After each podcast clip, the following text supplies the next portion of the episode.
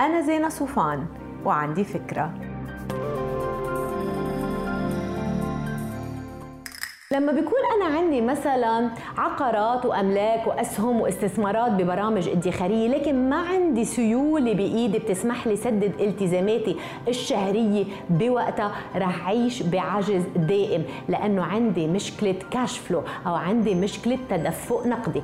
هيدا هو الموضوع اللي رح نحكي عنه اليوم ورح دلكم كيف بتحسبوا واقع تدفقاتكم النقدية بشكل شهري.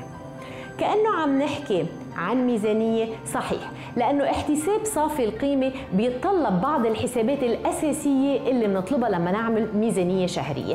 يعني شو؟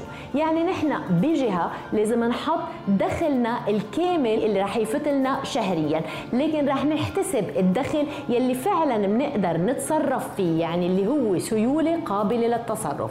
بمقابلة رح نحط مصاريفنا الشهرية الثابتة والمتغيرة. راجعوا فيديو الميزانية الميزانية المنزلية لتتذكروا كيف بنحتسب على مدى أشهر وبنطلع بمعدل لمصاريفنا الشهرية. الفرق بين الدخل القابل للتصرف وبين المصاريف هو واقع الكاش فلو بحياتكم.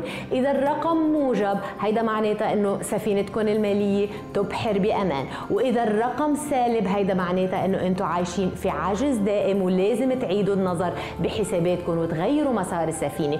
ويمكن واحد من أهم الأبواب اللي تدخل تدخلوا فيها على موضوع المعالجة هو مراجعة المصاريف المتغيرة وتشوفوا وين فيكم تعملوا لحتى تضبطوا أوضاعكم المالية أكثر ما تنسوا تعملوا download للفكرة تعطوها rating وتساعدوني بنشرها bye